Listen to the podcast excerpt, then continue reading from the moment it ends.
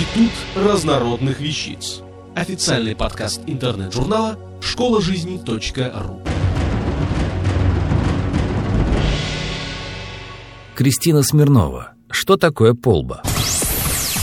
Все мы помним нашего великого Александра Сергеевича Пушкина и его знаменитую сказку «Сказка о попе и его работнике Балде». Но мы, читая сказку, очень редко задумываемся над вопросом, что за продукт такой полба – Почему мы никогда о ней не слышали? поди сюда, верный мой работник Балда.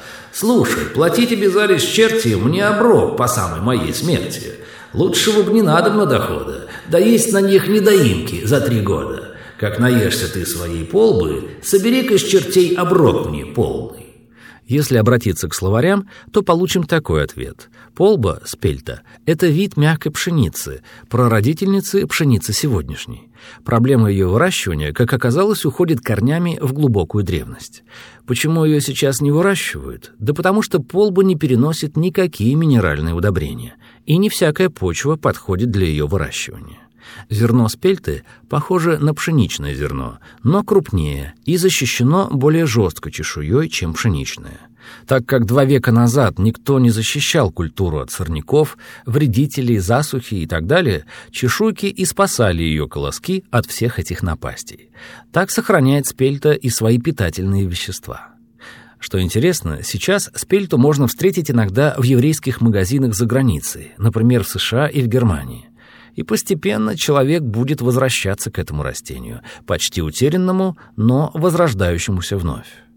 Оказывается, в давние времена на Руси полбенная пшеница или пшеница спельта была распространена не меньше, чем обычная. Ее культура содержит много клетчатки и протеина. Тот, кто ел кашу из полбы, был здоровым и сильным на Руси-матушке.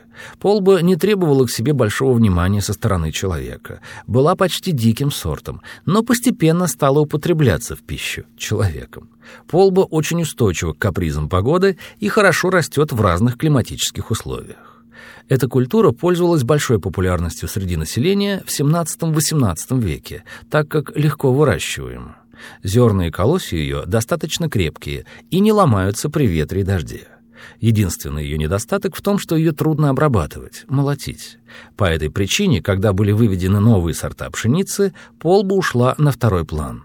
Да к тому же пшеница давала больше объем зерна, чем полба, чем и увеличила производство пшеничной муки и хлебной продукции. Посевы полбы стали сокращаться, уступая место более мягкой и урожайной пшенице. Сегодня в отдельных регионах России пытаются возродить эту культуру. В Дагестане, Башкирии. Она изучается селекционерами для будущего возделывания.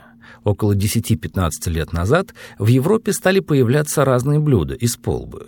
Помимо каши, супа или хлеба, из ее муки начали делать десерты. Она стала популярной в Индии и Италии, даже получила название черной икры злаков.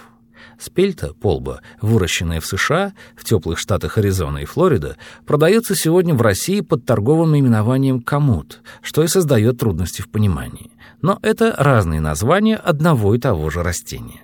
Спельта содержит множество питательных веществ, в которых нуждается человек.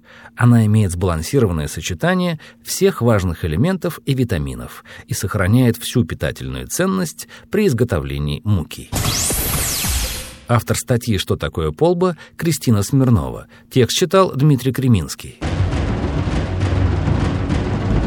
Институт разнородных вещиц. Официальный подкаст интернет-журнала школа жизни.ру. Слушайте и читайте нас на www.школажизни.ру.